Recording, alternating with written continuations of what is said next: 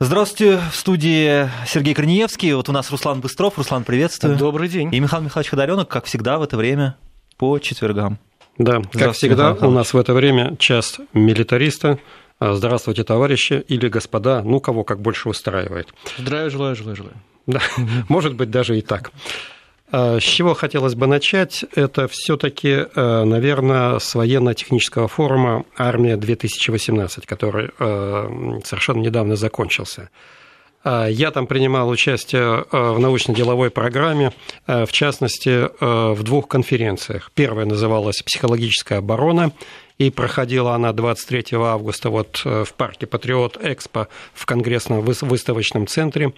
И вторая конференция называлась «Стратегия развития технологий в области искусственного интеллекта для обеспечения национальной безопасности Российской Федерации». Работали разные секции, приглашались разные люди, как академики, конструкторы, инженерно-технический состав, политики, Государственная Дума на уровне председателей комитетов. То есть там было очень, скажем так, присутствие на весьма, было, весьма да? высоком и высоком уровне.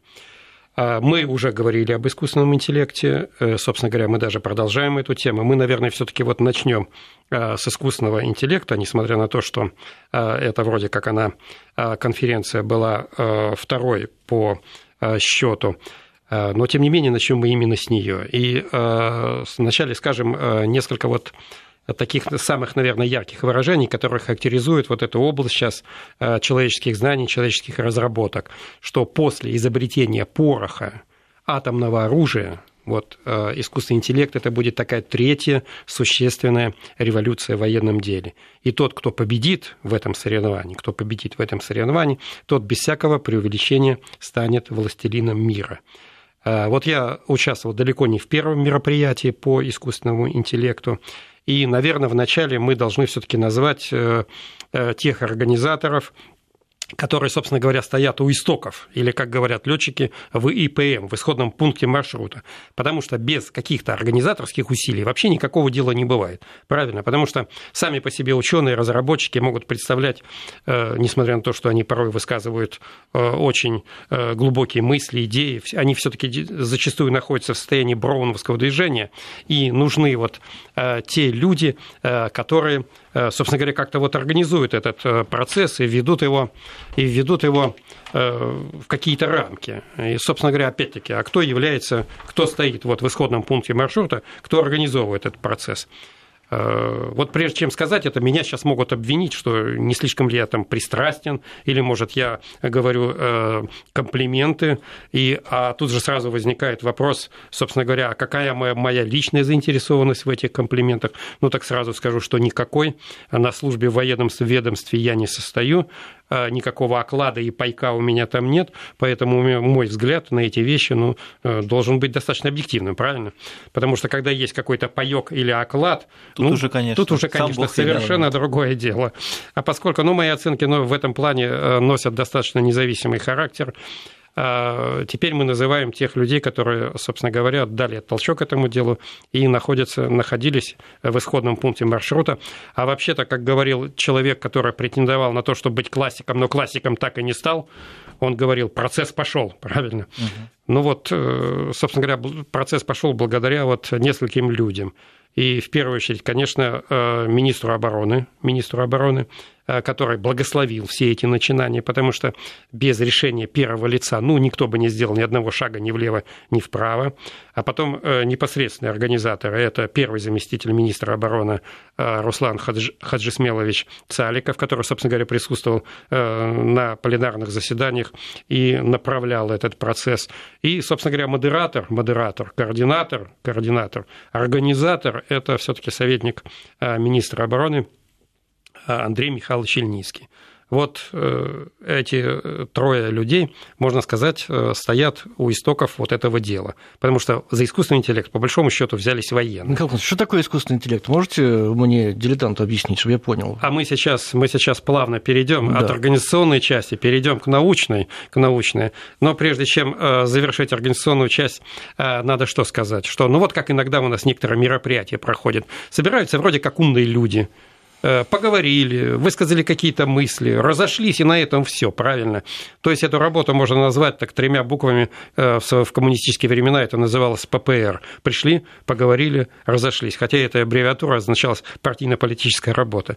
Так вот, разговорами дело не кончилось. Во-первых, вот это направление работы, искусственный интеллект, оно становится приоритетным в технополисе Эра, в Анапе, приоритетным становится. Уже начали выделяться деньги, и речь уже идет о сравнительно, может быть, небольшой суммы, которая выделяется на искусственный интеллект. Ну, все же относительно. Но четыре миллиарда рублей – это все-таки существенно, чтобы, так сказать, ускорить процессы в этом плане. И опять-таки, я повторю эту фразу, процесс пошел. А теперь, вот отвечая на вопрос Руслана, и, собственно говоря, наверное, и слушатели, это же, а что ж такое, собственно говоря, что за зверь такой искусственный интеллект? Самое простое определение искусственного интеллекта – это когда вот человек общается, ну, скажем так, и не может понять, кто находится за стенкой, человек или машина. Вот это самое простое определение искусственного интеллекта. А э, вот что сейчас происходит? Сейчас вот э, некоторые путают отдельные понятия, причем на достаточно высоком уровне, вплоть до того, как говорится, докторов и кандидатов наук, и иногда отождествляют искусственный интеллект и машинный интеллект. Это, в общем-то, вещи разные. Искусственный интеллект, вот если определение дать немножко построже, это машинная система, способная обучаться и использовать объективные знания и опыт, решать творческие задачи наподобие человеческого мозга и изобретательские задачи, без перебора там вариантов, выстраивать стратегии, применять абстрактные концепции. Вот что такое искусственный интеллект. А машинный интеллект, вот иногда его путают, даже на основе нейросетей пока не может главного вот, решать творческие задачи наподобие человеческого мозга и изобретательские задачи без перебора вариантов. То есть перебор вариантов на основе определенных алгоритмов – это пока еще не искусственный интеллект. А искусственный интеллект – это все-таки... Это все-таки вот структуры, которые способны мыслить, ну, позволю себе даже смелость выразиться, на основе человеческого мозга. То есть рождать вот новое решение некое, да, не запрограммированное, да, а новое решение. И вот тут еще есть какая, значит, опасность в этом плане, что у нас иногда вот все дебаты по искусственному интеллекту, а да, когда в них принимают участие не специалисты, не специалисты, а принимают участие разного рода политологи, политики там, и вот получается, что на выходе? То они гуманитарии различного там разлива. И вот у них весь разговор сводится к тому, что злые разработчики что-то там запрограммируют, и искусственный интеллект начнет убивать людей. Ну, машина захватит же мир, Михаил Михайлович. Да, ну, мы еще до этого дойдем. Да. Мы еще до этого дойдем, кто там кого и за что захватит. Но вот что вот злые разработчики что-то запрограммируют, и искусственный интеллект начнет убивать людей, это чушь и ересь. А мы все время с ересями в часе милитариста боремся. Искусственный интеллект вообще нельзя запрограммировать, потому что он вообще никак не программируется. Искусственный интеллект самообучается. Вот дело в том, что искусственный интеллект, в отличие от машинного интеллекта и даже в отличие от суперкомпьютеров, генерирует для себя алгоритмы поведения самостоятельно. А вместо постоянной памяти на дисках там, или оперативной памяти обычных компьютеров используют мгновенно возникающие и тут же распадающие цепочки нейронных связей. Потому что нечего, ничего там не взломать, не занести вредоносную программу какую-то вот нельзя. И в системах с искусственным интеллектом происходит самостоятельный выбор решений без участия человека. Конечно, тут есть определенного рода опасности. В принципе, на эту тему можно порассуждать. Но самую главную опасность представляют не разработчики искусственного интеллекта, а те, кто будут направлять и ставить задачи перед системой искусственного интеллекта. Вот это уже опасность. Опять-таки, кто должен всем этим делом как-то вот управлять? Какая организация главная должна быть в сфере искусственного интеллекта? Все-таки, наверное, в этом плане видится, что Министерство обороны должно быть вот дирижером вот всех вот этих процессов. Почему Министерство обороны? Мы, кстати, еще раз вернемся к роли Министерства обороны, когда будем говорить о психологических операциях, о психологической обороне. А, собственно говоря, больше-то и кому. Вот. И армия не просто должна работать, готовить вот, технические задания для разработчиков вооружений, но и ставить задачи перед фундаментальной наукой, потому что настоящий, вот, собственно говоря, настоящий искусственный интеллект еще только предстоит создать. Опять-таки, окно какое-то необходимо в Министерстве обороны вот, для контакта с бизнес-средой, взаимодействия, просмотра идей, решений. И опять-таки, ну что такое самое главное в искусственном интеллекте? В искусственном интеллекте самое главное – это, наверное, математики, правильно? Кто это будет дело все разрабатывать? Опять-таки, ну не политработники же будут разрабатывать искусственный интеллект.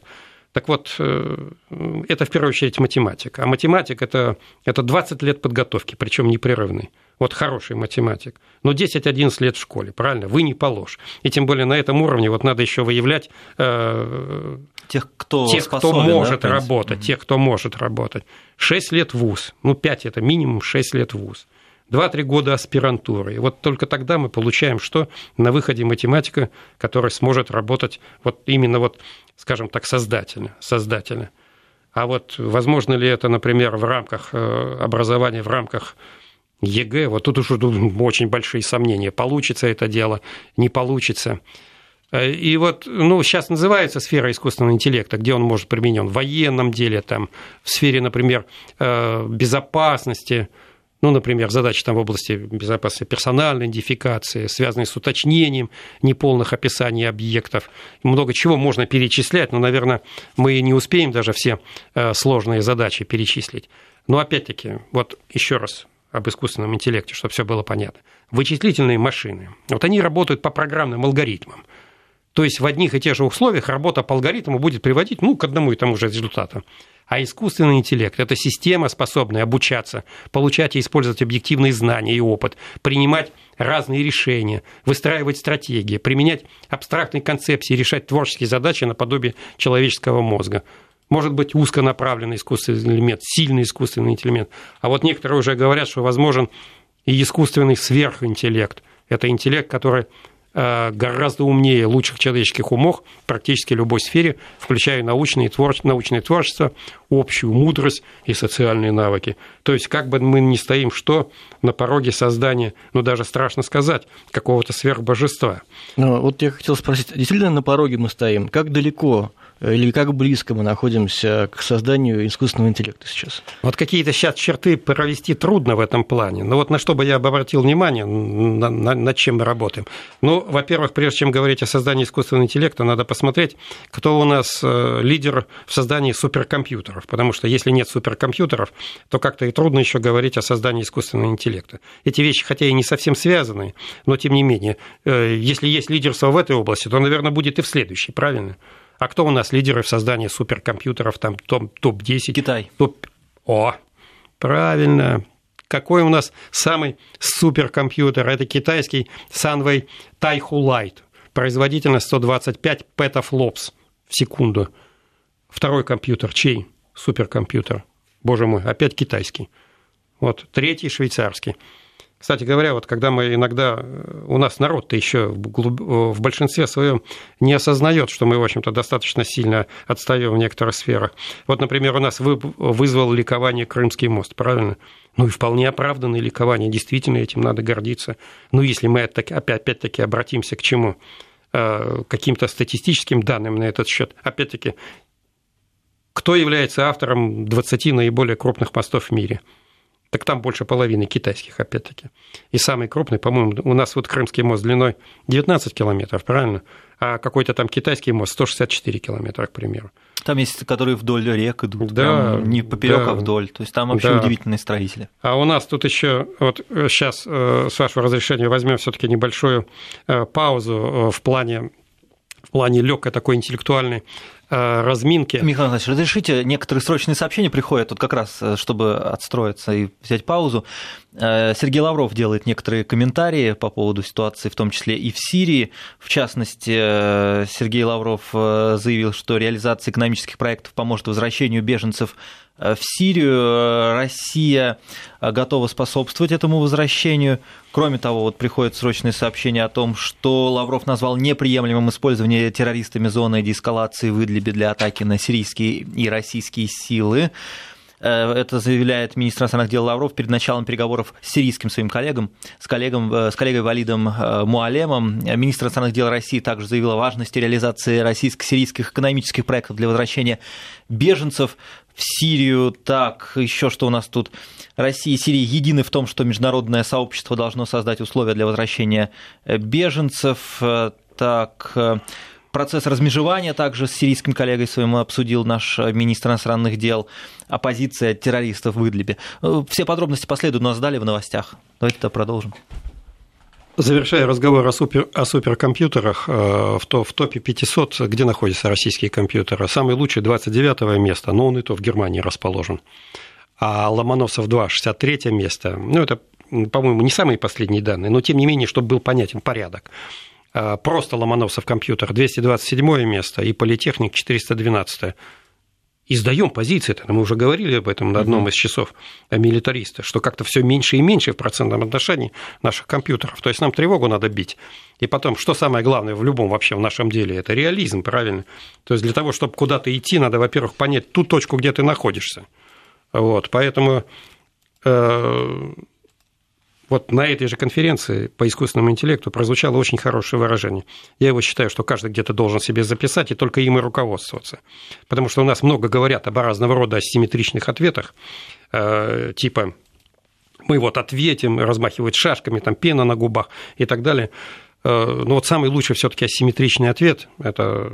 прозвучало вот на конференции по искусственному интеллекту, это свободно и профессионально думать своей головой.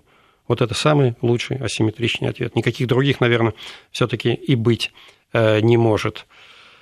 Вот, наверное, так выглядит ситуация с искусственным интеллектом. А поскольку нам до перерыва осталось вот как-то совсем уже чуть-чуть, угу.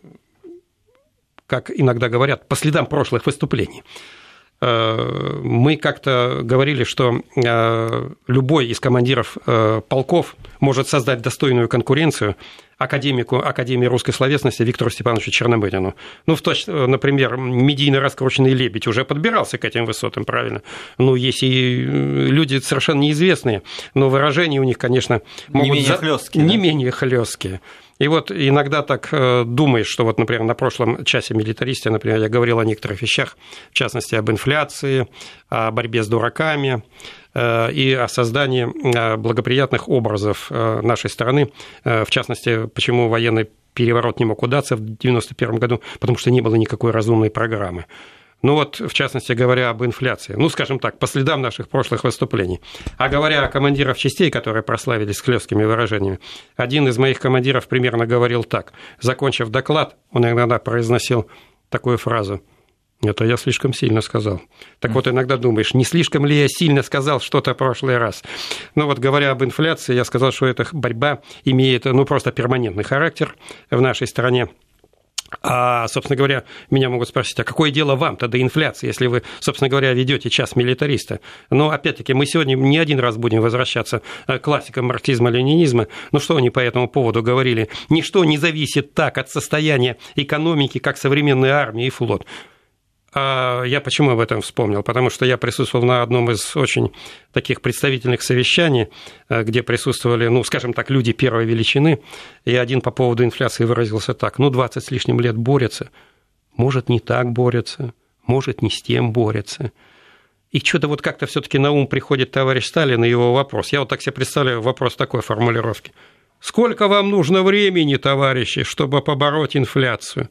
После этого вопроса, я думаю, представители финансово-экономического блока дружно бы, хором бы закричали: «Сутки, товарищ Сталин! Сутки!» И собрали бы чемоданы в Лондон, наверное, сразу. Да нет, не успели бы. Не успели бы, да.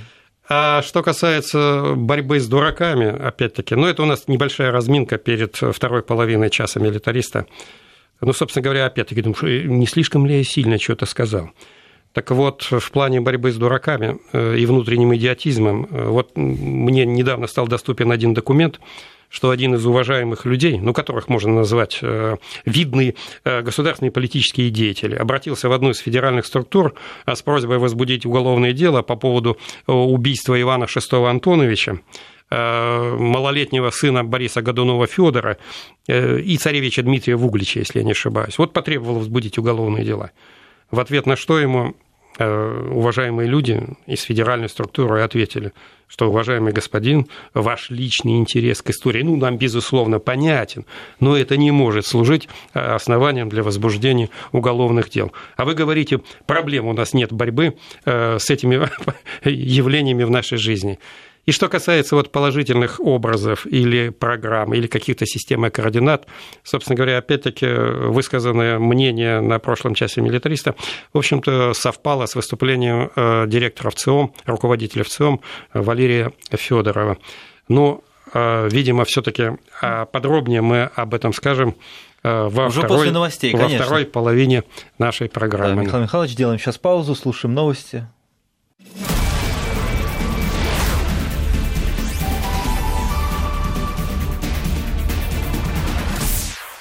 И мы вернулись в эфир. У нас Михаил Михайлович Ходарёнок в гостях. Тут Руслан Быстров и Сергей Корниевский. Мы начнем с того места, на котором остановились. И мы тогда говорили о тысяча девятьсот девяносто первом году. И, собственно говоря, почему потерпела крах вся эта идея. И вот когда выступал, собственно говоря, я вот приводу, сейчас буду приводить слова руководителя ВЦИОМ Валерия Федорова. Ну вот он, собственно говоря, и выступал на одном из форумов на «Армии-две тысячи восемнадцать». И что он тогда сказал? Он сказал, безусловно, многое. Вот, ну, весь его доклад мы привести просто не в состоянии. Но вот одна из главных мыслей, что он приводил слова испанского философа Хосе Артега и Гассета, что такое жизнь нации. Жизнь нации – это ежедневный плебисцит. Возникает вопрос. Я прошу прощения как за тавтологию. Точно он сказал, да? Возникает вопрос, и прошу прощения за тавтологию, а по какому, собственно говоря, вопросу ежедневный плебисцит? По вопросу будущего. Что создает нацию? Единая кровь. Ну вот возьмем, например, США. Ну какая там единая кровь? Если там десятки и сотни народностей, по большому счету, язык тоже вряд ли. История. Ну вот у нас какая богатая история, но в девяносто первом году никто не стал, извините, умирать за историю и отстаивать ее. Поэтому нация создает вот будущее. Тем более у нас история еще разновидность национального спорта, еще и, и непонятно, кто судьи иногда. Она у нас непредсказуемая. Да, да. А нацию создает вот будущее, как идея, как образ, как проект. И, собственно говоря, вот девяносто первый год. Ну, нет будущего, никто не сформировал вот какой-то привлекательный образ будущего, тем более его не смогли сформировать, что военные, о чем мы говорили в прошлый раз. Или вот в две тысячи восемнадцатом году тоже, ну, в несколько дней режим рассыпался, ну, по каким причинам? Ну, опять-таки, политики, ушедшие политики все-таки не смогли сформировать перед нацией какой-то привлекательный, разделяемый всеми образ будущего, какую-то вот систему координат. Но это вот проект, который разделяет большинство будущего. Поэтому вот у нас и в девяносто первом все рухнуло, аж с грохотом и с пылью, и мы до сих пор еще в себя и прийти, по большому счету, не можем. Вот, поэтому это вот очень важная проблема. А теперь, собственно говоря, о чем мне еще хотелось переговорить с нашими уважаемыми слушателями, это по поводу, так сказать, второго, второго форума, который состоялся в рамках научно-деловой программы на «Армии-две тысячи восемнадцать». Это посвященный психологической обороне и информационным войнам. Там было очень много интересных выступлений, и мы приведем все-таки несколько фрагментов из одного из них. Это выступала Наталья Ивановна Касперская. Кстати говоря, вот многим политикам присущ, вот я его уже называю эффект Черномырдина, мы об этом тоже говорили часто, это не в плане, упаси бог, обвинений в адрес академика русской словесности, а помните, мы рассказывали, что когда он попал на одно из первых совещаний к Михаилу Сергеевичу Горбачеву, открыл блокнот, приготовился записывать там мысли, указания, тезисы, ну, чтобы потом их превратить в свои указания, в свои мысли, в тезисы, которые уже там в рамках своего, своей, своей организации. И, как он говорит, через десять минут мне стало ясно, что записывать-то нечего. Нечего записывать, просто поток сознания и все. И э, это, кстати, касается выступлений тоже многих политиков. Иногда берешь ручку, приготовился записывать. Что там, цели? Эти цели мы достигнем путем решения следующих оперативных задач. Для этого нам надо выйти на какие-то рубежи, привлечь вот этих. И самое главное, ведь говорить в каких понятиях. Опять-таки, вот когда выступаешь, ты опять-таки говори, вот первое, кто? Второе, во взаимодействии с кем? Третье, какими силами и к какому сроку? Если ты не будешь так ясно излагать свои выступления, ну, действительно, записывать-то нечего. И поэтому вот за многими политиками, вот я, я вот передо мной разложены блокноты, в которых я вел рабочие записи на обои, вот в рамках этой научно-деловой программы «Армии-две тысячи восемнадцать». Несмотря на вас все исписаны. Ну, я старался. Видимо, было чем. Как обычно, я старался. Угу. А, и, собственно говоря, вот выступление политика, например. Ну, человек гордится общественным строем. Да мы разделяем его гордость. Мы тоже гордимся, но, но записать за ним вот нечего. А вот за, за за Натальей Ивановной Касперской, за ней есть всегда что записать. И в частности, вот касательно информационных войн, что она сказала. Информационные войны не объявляются. Они идут всегда. Информационную войну не просто доказать, она не признается противником, и за нее невозможно наказать противника. Информационная война не регулируется никакими правилами. Как она осуществляется, вот, какие предпринимаются атаки, вбросы, фейки, слухи, манипуляции, флешмобы, подготовка геополитических шагов разного рода фальшивками, репутационные атаки на руководство, государственные институты, церковь, атаки на историю, ценности и святыни. Для этого предпринимаются всевозможные технологии, в том числе новейшие. И вот, э, вот э, даже вот такая организация, я называть-то ее даже не хотелось бы, но тем не менее я назову только аббревиатуру, не расшифровывая, упаси бог, там сути там, или не давая ей никаких оценок, чтобы не создавать лишней рекламы. Ну, например, печально известная АУЕ, двадцать семь групп в интернете, пять целых одна десятая миллиона подписчиков, среди них подростков один миллион. Ну, это же, наверное, все-таки серьезно. И вот, пожалуйста, бабулек на станок в Петербурге избивают. Бабулек. Бабулек. Да. А, собственно говоря, а вы об этом, а вы, так и хочется спросить, а вы что, вот этих цифр не знали? Или, например, подражание криминальному поведению. десять групп, пять целых шесть десятых миллионов подписчиков, среди них восемьсот восемьдесят семь тысяч подростков. Наркотики, призывы к насилию, и там тоже группы десятками, подписчики сотнями тысяч. Ну, надо же что-то делать, интересно. Опять-таки, распознавание должно быть какое-то, предсказание масштаба. Надо устанавливать каким-то образом людей. Ну и возникает вообще необходимость все-таки в создании какого-то центра мониторинга информационных атак в стране. Вот возникает необходимость создания такого центра, а его нет. И вообще в настоящее время все эти мониторинги, если и осуществляются какими-то заинтересованными организациями, то исключительно на коленке. Но и опять-таки возникает вопрос, это не я предлагал, а кому, собственно говоря, это дело поручить. Вот. И, собственно говоря, опять-таки народ в ходе научного форума по психологической обороне начал склоняться к тому, что это опять-таки поручить Министерству обороны надо.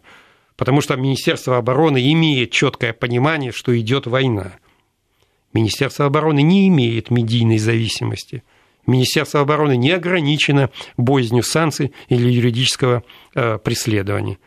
И вот такой центр обнаружения информационных атак, ну вот народ высказывал такое мнение, и в частности Наталья Ивановна Касперская, должен быть на базе Министерства обороны. Ну, правда, еще неизвестно, как отнесется руководство Министерства обороны к этой идее, поскольку все-таки у Министерства обороны, ну и без этого задач, тем более сложнейших, и без того хватает.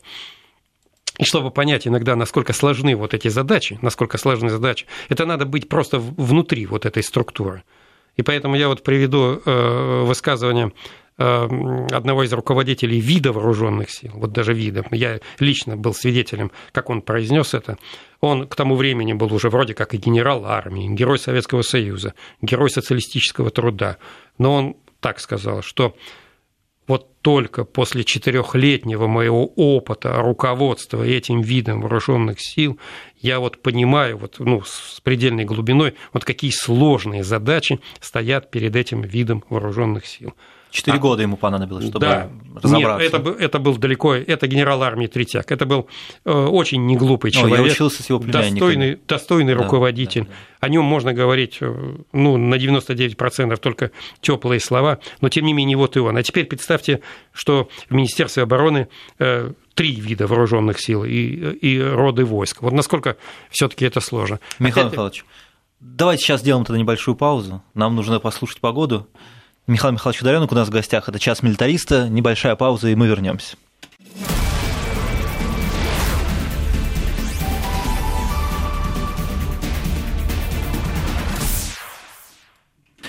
шестнадцать сорок восемь московское время. Мы продолжаем. У нас «Час милитариста». Михаил Михайлович Ходарёнок в гостях. Продолжаем. И завершая разговор об информационных войнах, что тут надо сказать? Опять-таки, ну, не совсем хорошие вещи, потому что вроде как война идет, а кадры для информационных войн нигде не готовятся. Это раз, нет теории, мало практики, мало специалистов. Знаете, есть... вот у меня же в университете факультет, на котором я учился, там как раз была психборьба. Так что, может, готовиться, но мало. Я имею в виду, я имею в виду, что вот чисто в компьютерной сфере. А, чисто в компьютерной, в компьютерной. Да, это, да, это, это, это уже другое. Потому это Можайского, что... наверное, академия какая-нибудь. Ну вот, так вот я и говорю, да. что э, нет... Я, таких... я чисто по военной теме, да. Да, одно дело, что бороться с помощью листовок, а речь идет ну, о, да, о, ну, речь да. идет о информационной борьбе чисто в компьютерной сфере. Вот угу. именно только вот все эти слова, которые были сказаны до этого, надо привязывать только к этому. Ну и, собственно говоря, в завершающей части программы вот о чем я хотел сказать еще. Эта проблема очень важная. О ней, кстати, далеко не все осведомлены, и она ну, практически общая для многих предприятий оборонно-промышленного комплекса. А дело в том, что сейчас, как это бы ни странно выглядело, ну, на фоне всех последних успехов, там, пения фанфар, там, барабанного боя, а тем не менее действительность такова, что в оборонно-промышленном комплексе очень трудно заработать приличную прибыль. Вот. Сейчас э, сделаны такие ограничения вот, на рентабельность, на прибыль, и вообще осуществлен такой контроль за передвижением всех денег, э, что по большому счету э, прибыльно работать нельзя. То есть, вот, например, ограничена рентабельность десятью процентами, а ограничена прибыль. И хорошо, вот, например, в идеале она должна получиться там, шесть процентов, но она не получается на практике шесть процентов. Она получается гораздо меньше. И в результате этого, в результате этого получается, что по большому счету за военный заказ, вот как это ни странно выглядело бы, браться невыгодно. Потому что когда прибыль один-два процента, кто будет работать, извините меня? Больше нервов, да? Да, больше нервов, больше нервов. И... надо прямо сказать, что вот все вот это дело, оно исходит не из военного ведомства. Собственно говоря, даже иногда вот трудно понять, вот где сам, например, находятся источники вот этого, так сказать, предприятия, которое ведет к совершенно к пагубным последствиям. Где корни? Не совсем понятно. Во всяком случае, все сходятся во мнении, ну, знающие люди, что это не военные. Это где-то гораздо выше располагается вот этот... Тут поневоле начинаешь верить во всякую конспирологию. А чтобы понять, что такое один или два процента прибыли, этого, это стагнация. И вот последние пять лет, собственно говоря, во многих отраслях оборонно-промышленного комплекса, на многих предприятиях, она, собственно говоря, эта стагнация и наблюдается. Ну, к примеру, там... возьмем предприятие ракетно-космической отрасли, чтобы ни на кого не навлекать ни молниев, ни потом звучащих разного рода грома. Ну, скажем так, вот у них примерно оборот двадцать миллиардов рублей. Из них прибыли в лучшем случае получается сто миллионов. По большому счету, эта цифра вроде бы кажется кошмарно огромной для отдельно взятого но человека. двадцать миллиардов но, да, рублей. Да, но не для оборотов и не для предприятий. И по большому счету это расходы только... это Это все уйдет только на непредвиденные расходы. Канализация, детский сад, там, похороны, там, еще что-нибудь и так далее и тому подобное. И в таких условиях очень трудно планировать что? Ну, прорыв. Почему? Опять-таки, мы же цитируем классиков марксизма-ленинизма в частных милитаристах, хотя я, собственно говоря, к марксизму хоть и отношусь с известной долей скепсиса. И не... Да, вы рассказывали. Да, и неоднократно говорил об этом лично. Но, тем не менее, вот с удовольствием в этом плане процитирую Карла Маркса. Что он по этому поводу говорил? «Обеспечьте капиталу десять процентов прибыли, и капитал согласен на всякое применение. При двадцати процентах он становится оживленным, при пятидесяти процентах положительно готов сломать себе голову, при ста процентах он попирает все человеческие законы, а при трёхстах процентах нет такого преступления, при котором он не рискнул бы пойти, на которое он не рискнул бы пойти, хотя бы под страхом виселицы». Так вот, видите, что здесь записано? десять процентов прибыли, и капитал согласен на всякое применение. Но ни один же, ни два, ни шесть. Вот представляете, хотя вы... бы десять. Да. да, хотя бы десять. Вы переполнены идеями, например. А знаете, что у вас будет один процент прибыли? И, ну, собственно лучше говоря, я просто да, займусь чем-то другим. Чем-то другим да. займусь. Опять-таки, вот нет, конечно, понятно, что идет там борьба с коррупцией, злоупотреблениями, но проверяющих разного рода стало немерено, вот немерено просто. У нас страна проверяющих. Опять-таки, проверить чемпионов жизни можно ведь как? Ведь очень легко. Заходим в первый попавшийся гаражно-строительный кооператив. Какой гараж самый лучший? Или у прокурора, или у следователя, или у работника ГАИ, правильно? Да. Заходим, например, на дачные участки. Чья дача самая лучшая? вышеперечисленных проверяющих персон, да. А еще добавим сюда, что ветэпидемстанцию, правильно? Не случайно некоторые факультеты в наших вузах называются факультеты взяточников. Взять инженера-конструктора, человека, который работает в производственной сфере, у него, кроме как астролябии за пазухой и штангенциркуля в кармане, ничего нет. Товарищи, но ведь все вот эти люди, они же не создают прибавочной стоимости. Они наоборот, мне кажется. Они наоборот, да. Они наоборот ее поглощают. Они паразиты. Равно, равно как и заполнившие наш телеэкран разного рода плясуны, пивуны, артисты там всякие. Тогда не, ну это уважаемые люди, я понимаю. Но это, но это же ну, ну не, от, не отцы же наши. А где те, кто создает опять-таки материальные ценности? А считается, что именно вот эти люди даны нам в образцы, как говорится. Это очень серьезная проблема, очень серьезная проблема.